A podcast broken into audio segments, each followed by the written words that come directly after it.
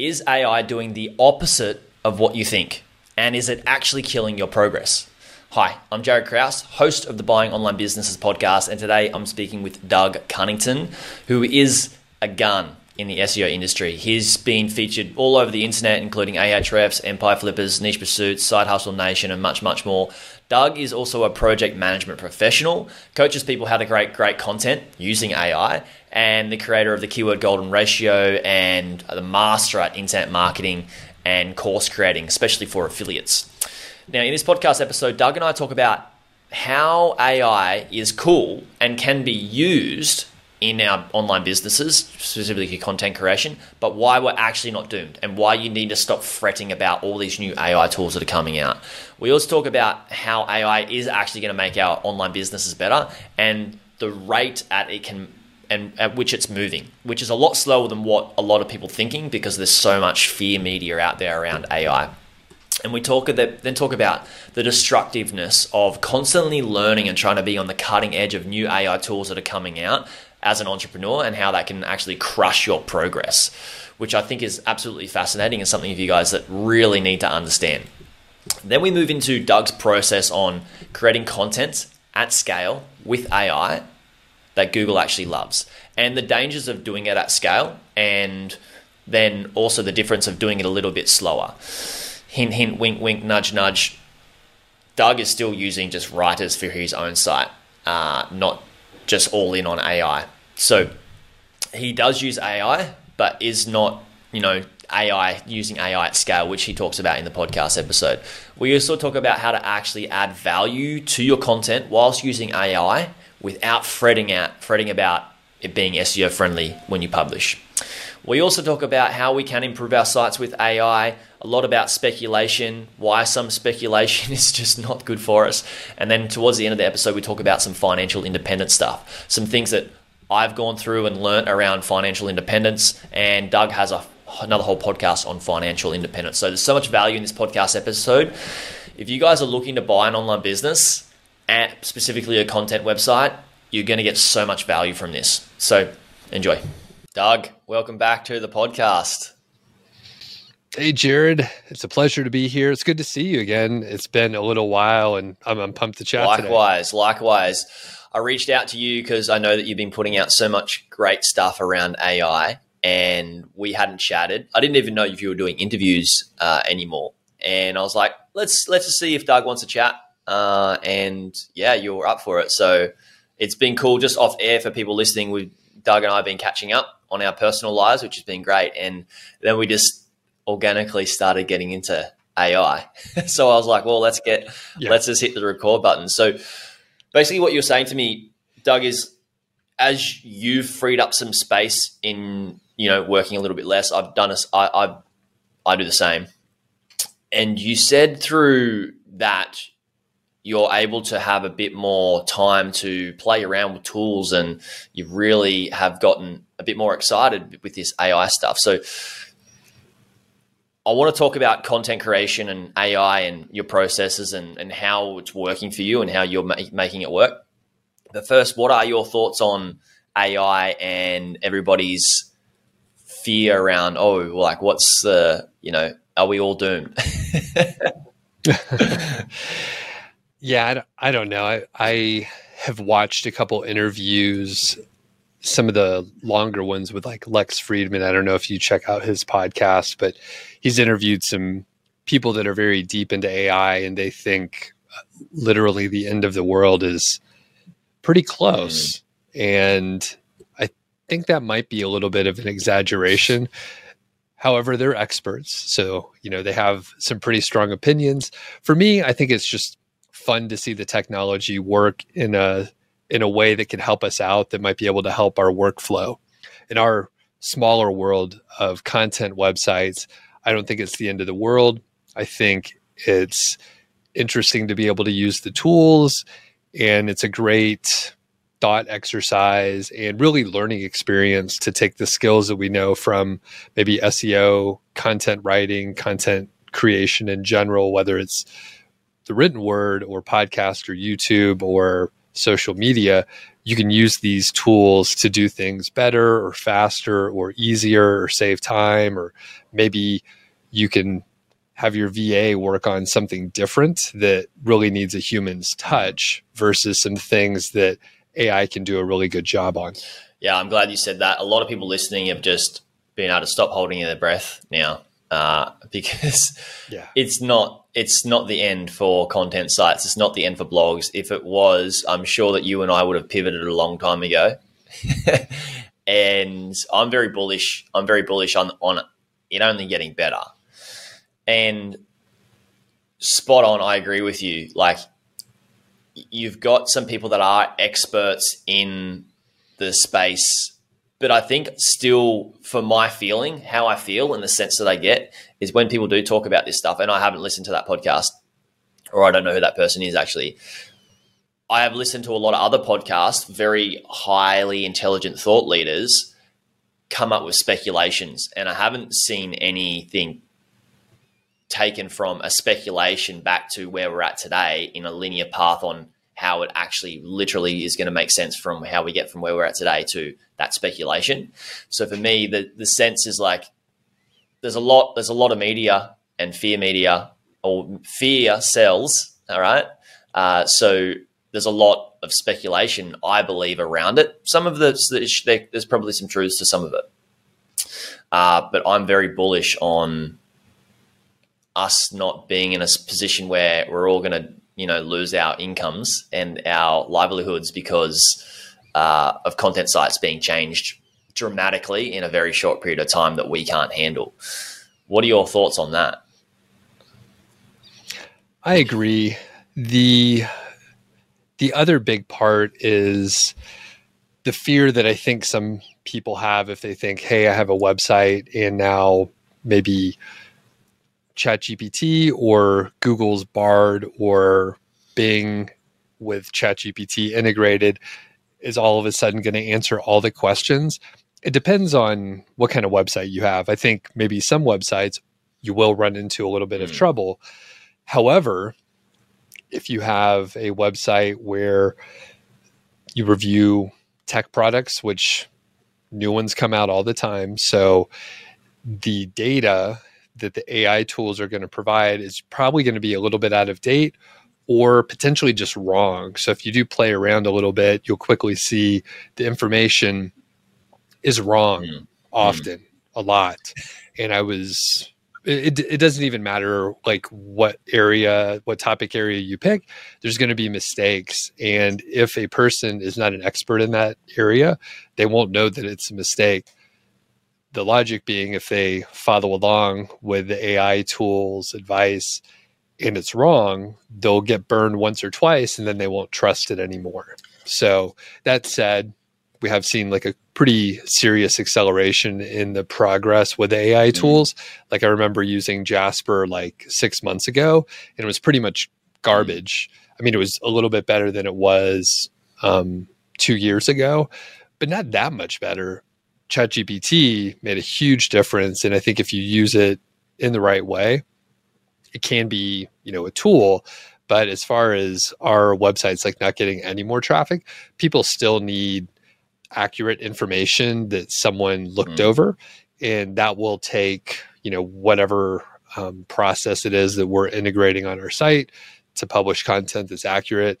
And then, you know, as far as, you know, people just using the chatbots, day to day that could be something but the fact is we're all in a little bubble of sort of high tech leading edge folks that are using things that are new and we're testing it. Most people are not using these and they won't for a little while unless uh, say like apple all of a sudden changes the default um, search engine or something like that then we would all start using something different. But right now, I don't think change is going to happen super fast. Yeah, I agree. And that's what people are worried about is super fast change. And to pick apart what you're mentioning about uh, the inaccuracy of the data uh, from these tools, it only makes to me, it only makes more sense to have an expert uh, rewrite or at least edit the content that you may be generating from an AI tool versus when you may have hired a content writer, you know, they're doing the fact checking prior to writing the content and you could just have a little bit more hands-off approach when hire a writer and they just write the content and then publish it on the site with an editor in between as well if you like. But i feel like it's even with ai tools it's it's it cuts out a great it cuts out a great portion of uh, writer's block for sure that's the way i see it is it's really good to just eliminate writer's block and it's even more important to make sure we have somebody, an expert now, making sure information is factual and in the lingo and the language and using the nuances of how people communicate in that certain niche. Uh, I like your idea. I like your ideology around like the tech uh, space, how it moves so fast. Is AI going to be able to, and the data going to be able to keep up with it? Um, typically, I don't like tech sites because the revolving amount of content that you need to continue to produce, uh, and then spending that money and resources on creating that content that may not exist in the future is is uh, I don't feel it's the best use of um, finances for ROI. But coming back, right. I want to jump in really yeah. quick and completely interrupt you, but you mentioned something before, and I want to just hit a tactical thing really quickly you can use the AI tools to like write the content and then have an editor who's an expert go through and make sure it's factually correct. But perhaps a better way is to have the expert do the research, make sure all the input data is correct, right? So you have maybe a content mm. brief, then you feed that into something like ChatGPT, and then you know all the facts are correct and you don't have any BS right. in there then you save time. Then you don't need the expert to do the editing on the back end because the input data was correct. So there's a little things like that where we were doing things a certain way for a little while because it made sense to have the expert come in afterwards to double check. But now it's better, at least the way things are right now when we're recording this, it makes more sense to go ahead and have the, the expert check it ahead of time. Now you can use ChatGPT to get a good outline and then maybe have the, the, expert double check it and then feed it back in. But that will save a huge amount of time just in general. I love that you interjected there. And that's exactly why I got you on to talk about it in a bit more of a strategical and tactical approach on how you actually are creating content now using these tools and what part are you where are you using them in the in the flow of getting a piece of content an, an idea to a piece of content published on your site. So what is your what is your process for creating content with these tools and team that Google loves, basically, and humans, of course, because okay. humans come before Google. So, full disclosure, I'm not at a point right now where I'm publishing a whole lot of content. So, technically, right now, I have a writer manually writing stuff, just like the old days she knows the niche a little bit. So just for full disclosure, that is what I'm doing. However, I have been coaching some people that are doing mm-hmm. this, and I know other people that are doing this more at scale, which is a little bit dangerous because the tools can work faster than we can publish high quality data. But I will go over a few areas that you can use the tools effectively and have various touch points, whatever makes sense for your system. The cool part, I think, too, is like you could use ChatGPT. We'll just use ChatGPT for this case, but I played around with Bard, which is Google's tool, and it works pretty well also. Not quite as sophisticated, but pretty solid. And I haven't used um, Bing as much, but I'm pretty sure that's limited. And technically, that's ChatGPT underneath the hood anyway. Yeah, yeah. So couple areas. Um, number one, you can just do straight up keyword research and just say, give me 30 long tail keywords in a specific niche, and then put them into a content cluster. Just yesterday, I was doing a live stream and I thought, hey, maybe I can get a kind of a project plan slash status table so I can have the all those keywords put into a schedule and i said start it in a week. I put in the actual date. You know, you could say like uh, whatever, August 26th, 2023, publish two articles per week. Tell me what the article is, put a status in there like started, not started, and then um, the specific date and what content cluster it belongs to, and put it in a table. And then it spit out the whole schedule for the next year or whatever. Wow. So pretty effective. And even if you know how to do that already, it saves you time typing. Like it would take at least a few minutes to create a spreadsheet that has all that data. And it did it in, I don't know, eight seconds, something mm. like that. Pretty mm. dramatic. So once you get the keywords, if you care, you can go to a keyword research tool find the search number of searches and then prioritize however you want. Keyword difficulty and all that sort of stuff, depending on where your site sure. is at in its level of authority. You got it. And you know, from there, you have the keyword, you have the cluster, you have a schedule. You can get a very solid content brief after that. And one one great way to do this kind of thing is to maybe look up what is in a good content brief. So you can feed a template into ChatGPT and let it know here's what I'm looking for for a content brief. And you can give a couple of examples and then it can understand what you've given it. You can say, I'm going to give you these, you know, two or three inputs. This is the output I want. Here's one or two or three examples. And it's very, very good at emulating and understanding what you want based on that sort of mm. thing. Great, great. So I'll pause there because I talked a lot, and then you could ask. yeah, questions. yeah. Thank you. Uh, I would say I was going to ask around, you know, fact, you know, just checking on keywords and which ones you actually want to use. I'm sure there's some that you can take out and, and swap around and put them in uh, the chronological order on how you want to start creating that content um, which ones you want to try and publish first or get ranked first, and if so, why? Um, just ba- purely based on the journey of the user, um, taking them on sure. that that path, and then also I was going to talk about. I was going to ask you about checking the keywords for volume and keyword difficulty, but you mentioned that. So yeah, let's. I guess let's just keep going, and then I can break sure. apart pieces. Um, so one, so you've got so you basically got your content brief and you got your keywords. So that's where we're at now, right? Yeah. Yep. And just to hit the couple of the points that you mentioned before, so you can use um, the keyword difficulty score in whatever tool that you use. I'm pretty agnostic. They're, most tools are pretty good now as long as they've been kept up to date mm-hmm. and they're a solid tool. And keyword golden ratio, is something I created a few years ago. It's a great way to really tease out the long tail keywords with a data driven way, which it's a little little complicated to talk about. So we can put a link in and people can watch the videos. Definitely.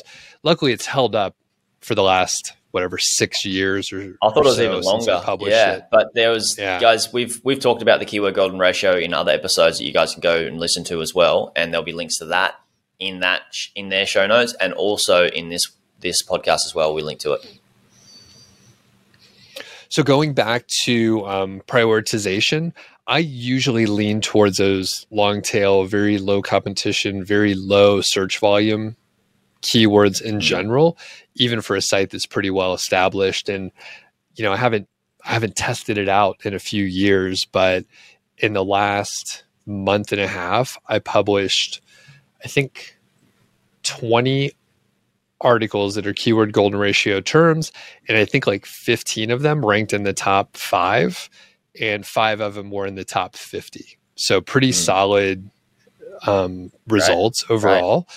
And it just sort of reaffirmed that it does work here, you know, six years later, long tail keywords work. They're very low competition. So going back to the content brief, you can get the content brief and you know provide a template chatgpt will be able to give you um, probably pretty close to what you want at that point this is where i would fact check it and make sure it has the right information. Now, depending on the level of detail in the content brief template that you're trying to use, there might not be very much detail. That's mm. okay because then you can go fill it in.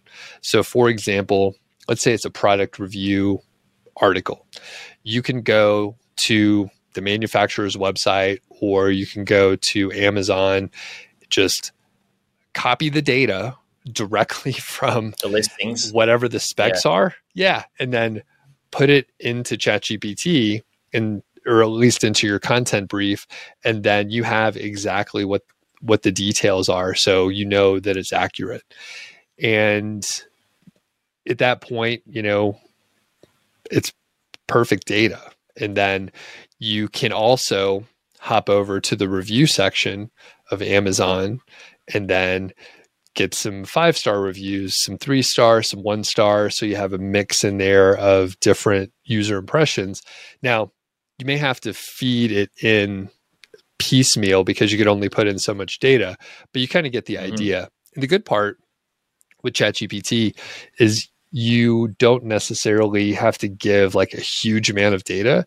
If you give it like a couple of examples from each, you know, review, um, you know, five star, three star, like it will be able to figure out what's going on and make some pretty good assumptions about the quality of the product or examples like if it's a if it's a camera and the battery life is bad they'll see that noted a couple times and they'll put it in there so right. And you know from there like it's pretty amazing how high quality the content brief or an outline can be and you can ask for tweaks so if you see like maybe there's a not enough pros and cons or something, you could say, hey, can you give me more pros and cons for this specific product? Yeah. Great. So, with that, when you've got the basically, you've got you're scraping content from other places and then feeding it into ChatGPT, and then you can have it rewritten into your own version and work out well. And you're getting a writer, maybe a writer to do that for you? Or the people the people that the people that you're working with, are they getting a writer to do that for them? And then and then what's the next step before putting it all together? Like, yeah. Sure. So generally people are not getting a writer, they're just kind of doing this at just, scale. Oh, right, okay. Yeah, they're I mean, they are publishing hard and it, it's pretty it's pretty amazing. The, I mean, they're publishing a huge amount of content, um, and they are not getting writers; they're getting editors now. Yes. So they'll have the content come through. They're not doing so much what we talked about before. They're having the editor check it afterwards. And I don't know how much fact checking they're doing. I think some of these are pretty general general areas where the the issues the the incorrect information are few so it makes it a little bit easier. And they're really just correcting grammar and formatting it and stuff like that. Technically, and I've only done this once, and I'll tell you the specific example, but I got an outline, asked ChatGPT to write a blog post, and I, I published it like verbatim, and it ranked like number two. It's a very long tail keyword, but it ranked number two in like a couple mm. days. Since then, there's been com- some competitors hopped in and they've you know written much more higher quality stuff. So they've displaced me. It's still ranking like number five or number seven. But in this specific case, I actually recorded a YouTube video and I grabbed my transcript and then I put that into ChatGPT. So if people are connecting the dots here, you potentially could go to YouTube, go to a good video, grab the transcript, and then ask ChatGPT to write a blog post based on a transcript and it will be in someone's wor- like own words right? I mean you could put it in a different style. You could ask it to write in the style of like another, another yoda. person, yeah. Right. Yeah, yeah. you don't do yoda. It's a little hard yeah yeah. Or jesus or anything like that but um okay cool. I wonder how I wonder how that will look like. I, I mean, it's going to be hard to detect plagiarism if you have it rewritten, uh, but it's very, yeah, it is an interesting strategy that can definitely be used. And I think what I have noticed is if you give it enough of your own input data, then it will it will be very um, specific to your mm. voice and that is you know one of the tips that i've seen a lot of times is to just have it write in a different style and then maybe you ask it to rewrite it in a different style so it gets a couple rewrites and you could pick you know well-known authors that do a good job so like seth godin and you know tim yeah. ferriss and then have it rewrite it a couple times and then you end up with something that sounds pretty authoritative and it's not in the default tone and style of ChatGPT. Now, one one other thing you could do is if you've written a lot, or maybe like you and I, we've recorded a lot of podcasts, we have transcripts, you can feed in your own style of writing or speaking and then say, always write in this style. So then it will be in your own style. That's one thing that I had a hard time figuring out how to do. Like I, I thought it would be possible and then eventually I figured out how to do it. And it's as simple as getting some of your blog posts and feeding it into chat gpt and say hey what kind of style is this? Always write in this style like remember this style. It's very simple i actually did uh, play around with the tool to create emails and stories uh, that i use. I use my personal i use my email as instagram.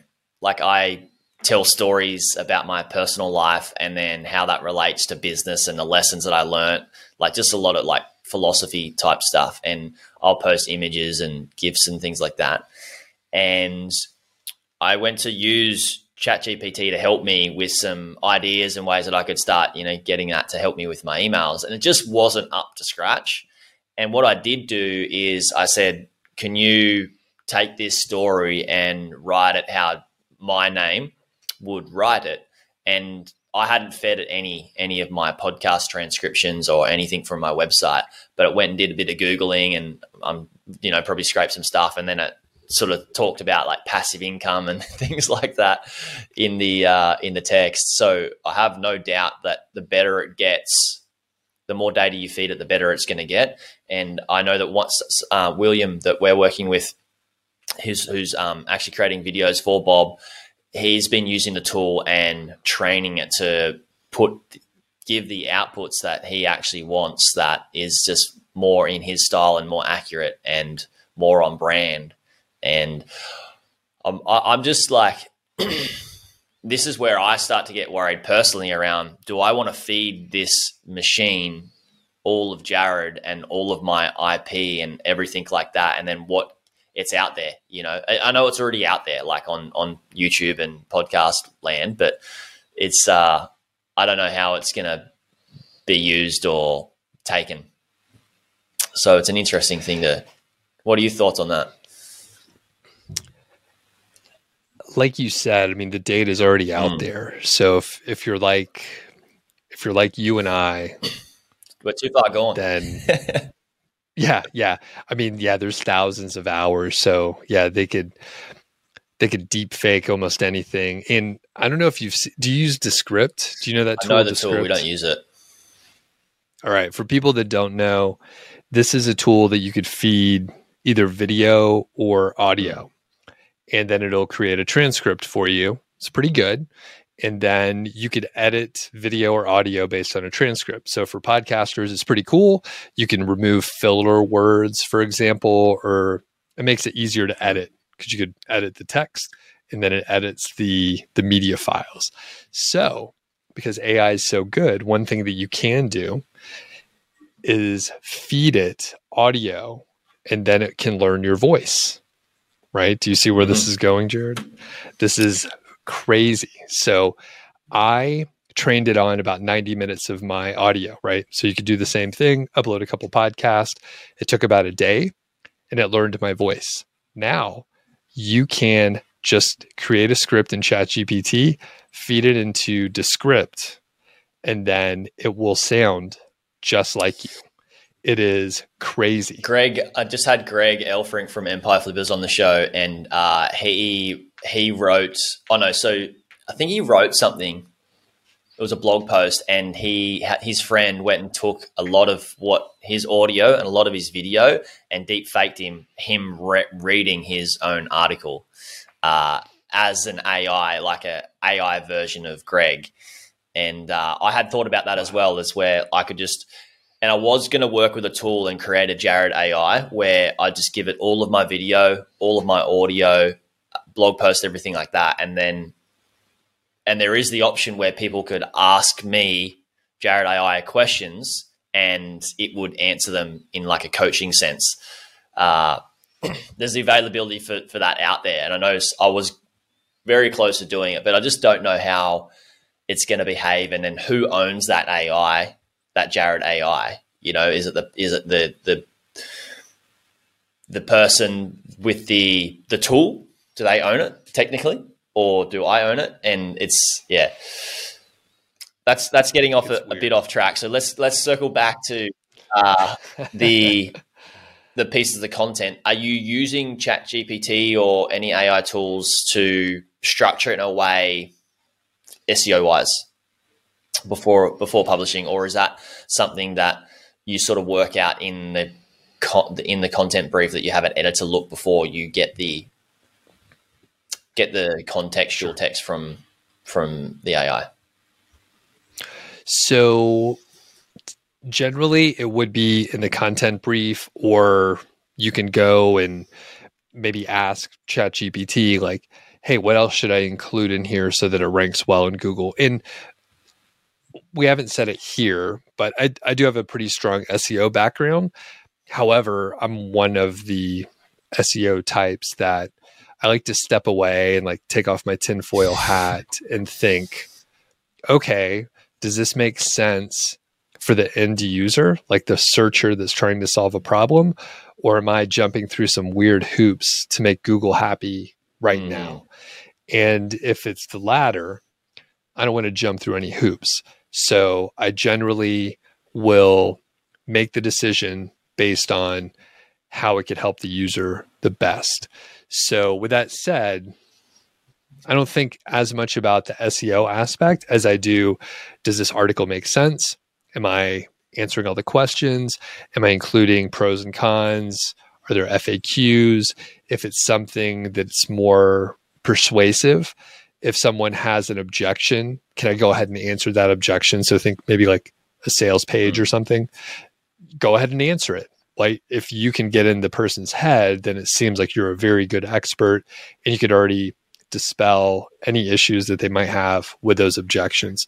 So from that perspective, you can use ChatGPT really effectively, you know, on the get-go as you're going through, you get the article.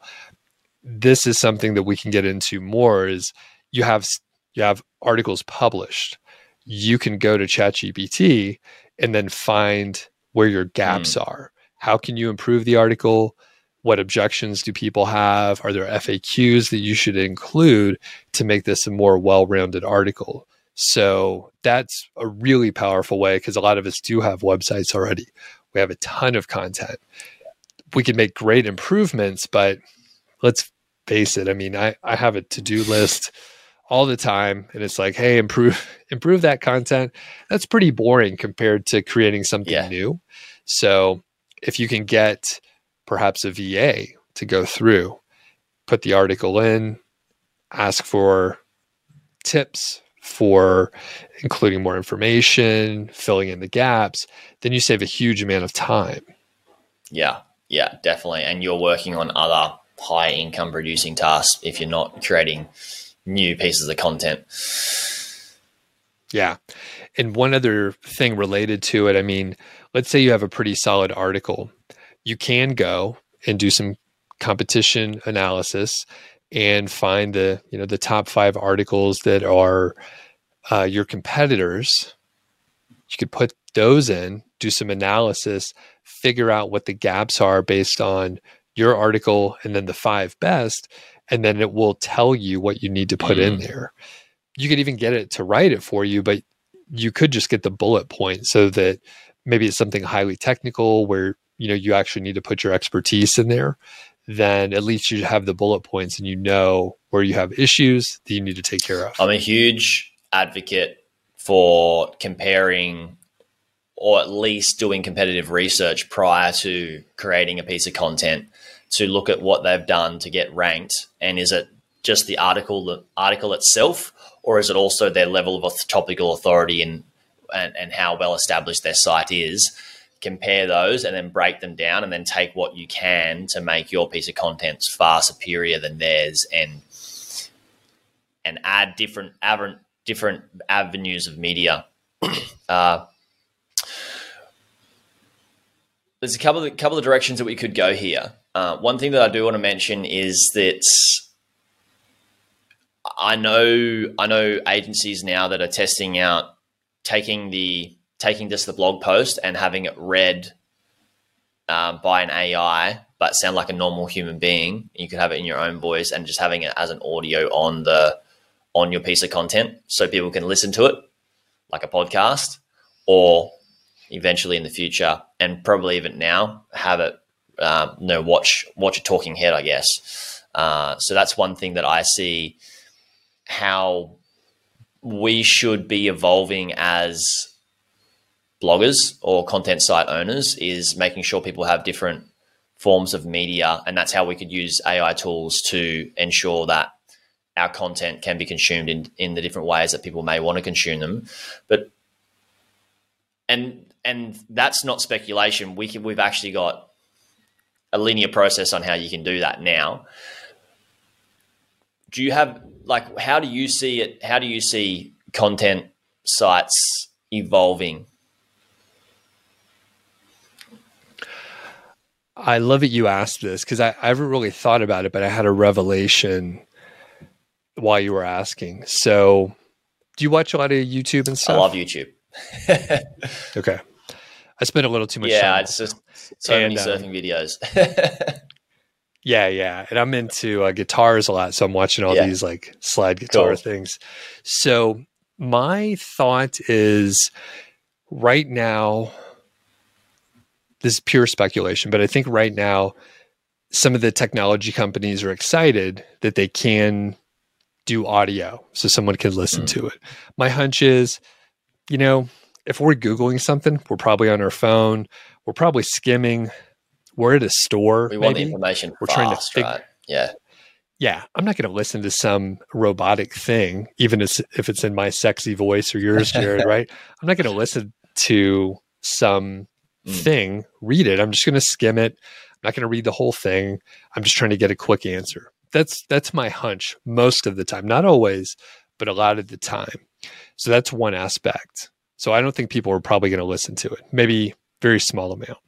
And I think currently, right, even for dudes like us that like YouTube, if we see a video on someone's webpage, I mean, it's only like 10 or 15% that actually watch the video. So very low percentage, even for people like us, right? You don't watch it too mm. often on someone's webpage, I never right? Do. I'm just straight on okay. straight on YouTube. Yeah. Okay.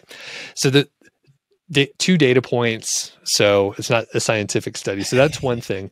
The other part is you and I, Jared, we have awesome personalities. And if there's some robot behind mm. it, then it's not even if they try to put it in our voice and it's um, you know AI versions of us, it's still going to be stale and artificial.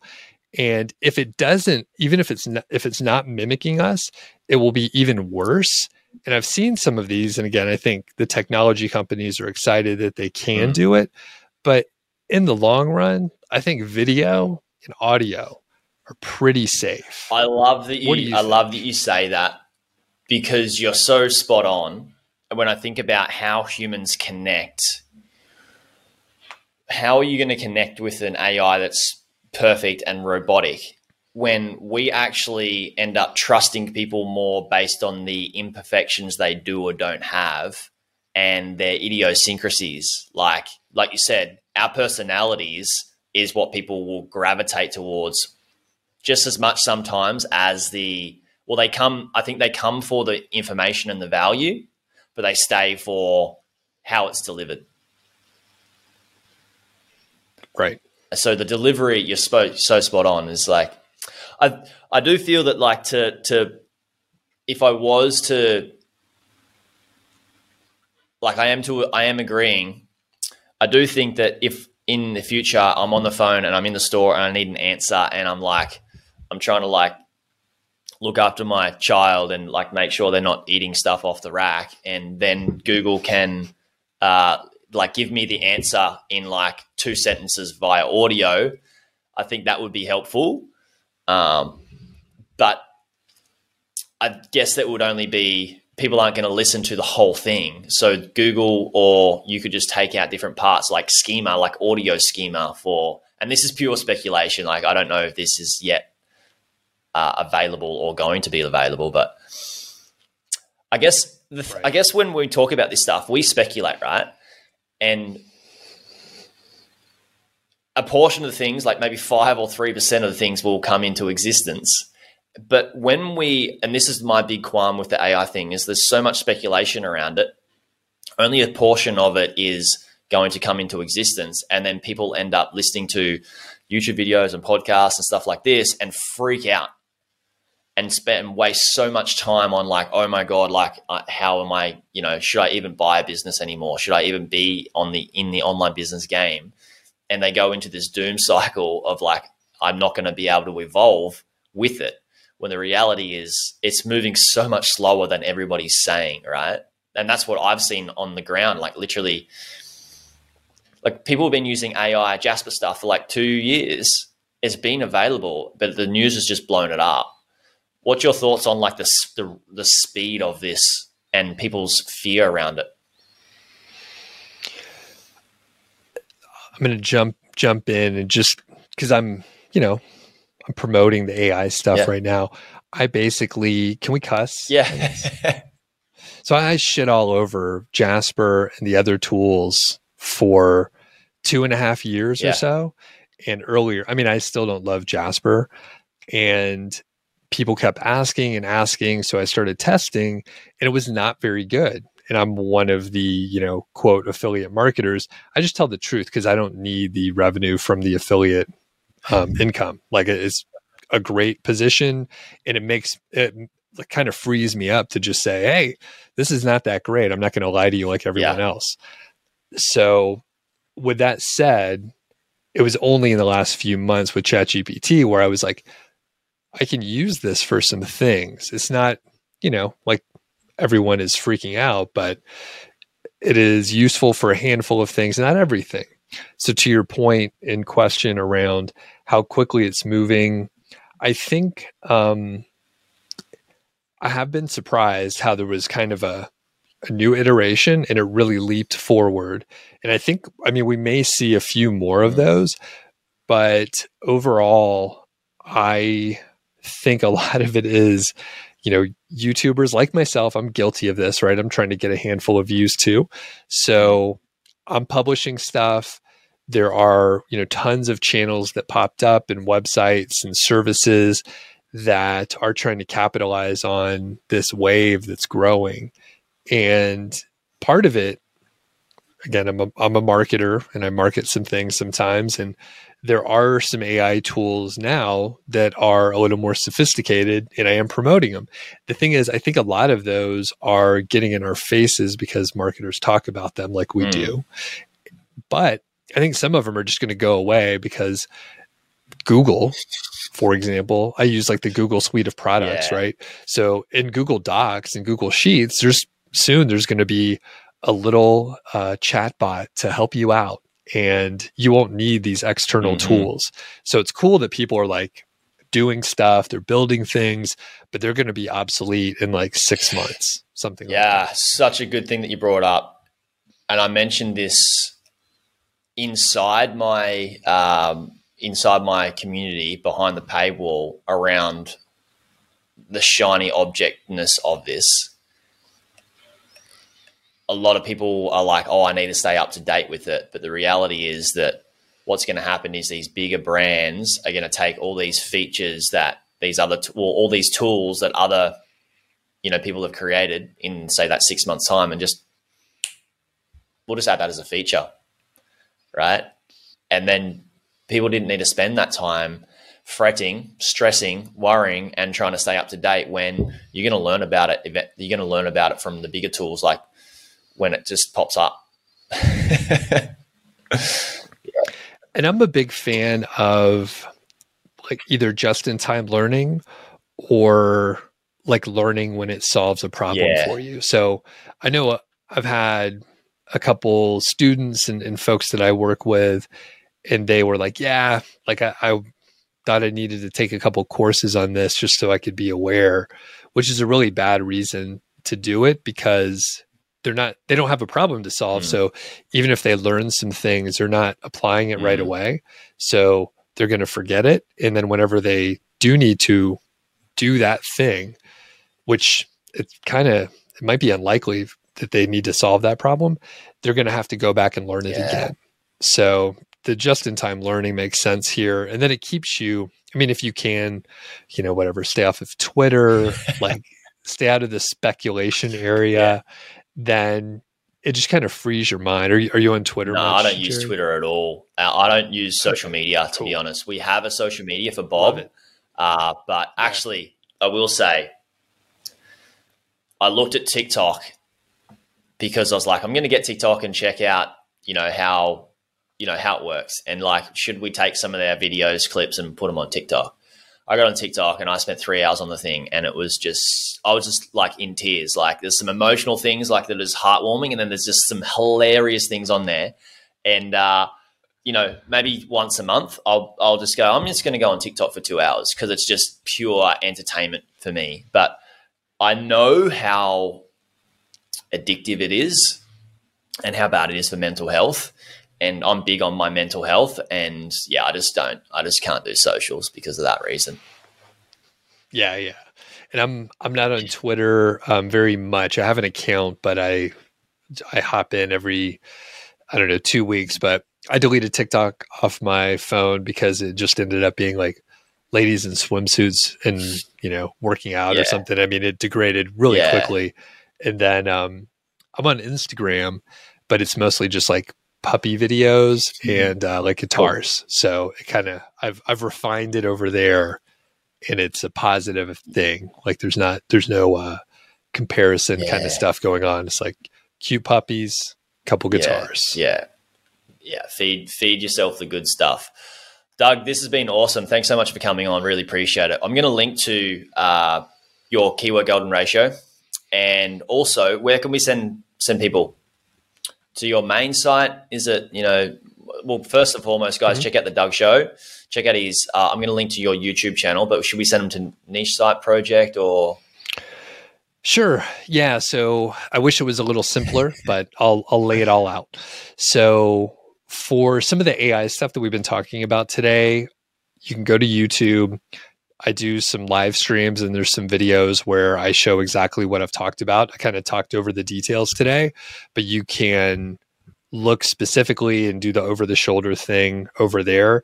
I also have a chat GPT cheat sheet, which is a free resource. It's a five pager. There's no fat on there you get access to you know some really cool prompts that i've found effective one of them which i have to mention is a prompt generator so you could just put in the title of what you want it to do. Say maybe an seo expert for a camera blog and then it will give you a prompt that you can create a chatbot for. So this is what i do. I create a chatbot dedicated to a specific thing. Maybe it's an seo expert. Maybe it's a YouTube uh, content expert and it can help me come up with titles, descriptions, thumbnails, ideas, outlines for videos, scripts. So you could train it to do exactly what you want and only that thing. So YouTube for that kind of stuff. You can go to Niche Site Project if you want to learn about the affiliate marketing things and you can sign up for the email list, get a handful of templates.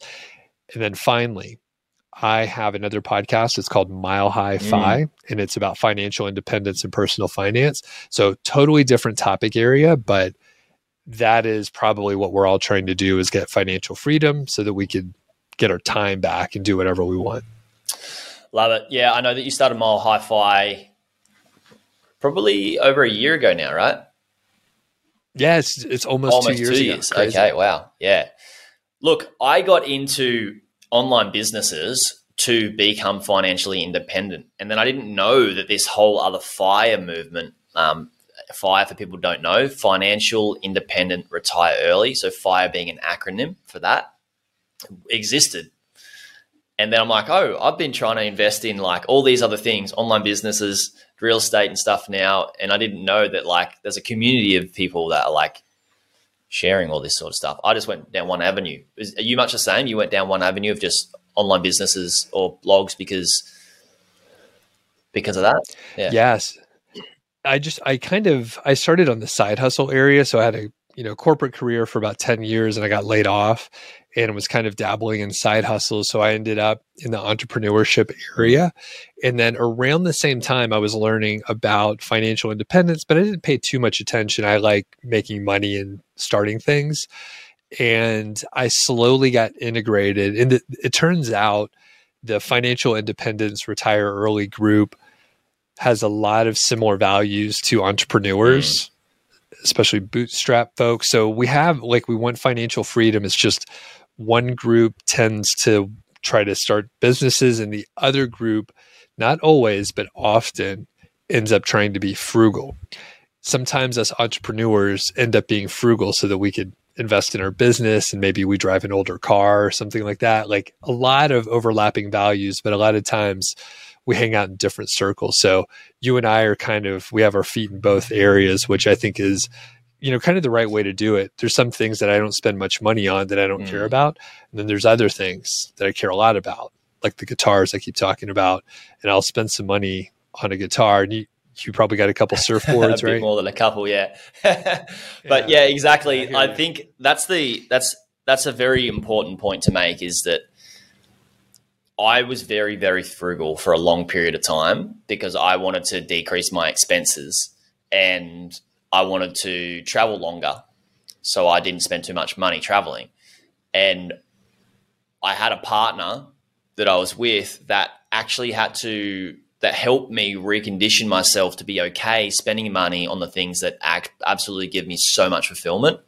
Um, and there's one thing there in the fire space that, and this is very general, not picking on on people, but the the ideology of that you should just be frugal up until a certain point. You do miss out on, you can miss out on a lot of things that are very valuable, valuable in terms of fulfilling for you and maybe ex- like amazing experiences such as travel and, and you know things like that when you're trying to get fi financial independent financial independence really early. Yeah. But I guess like we could talk about this all day. Um, so guys, make sure that you jump on over to that podcast there. It is the Mile Hi Fi podcast. I'll put a link to that as well.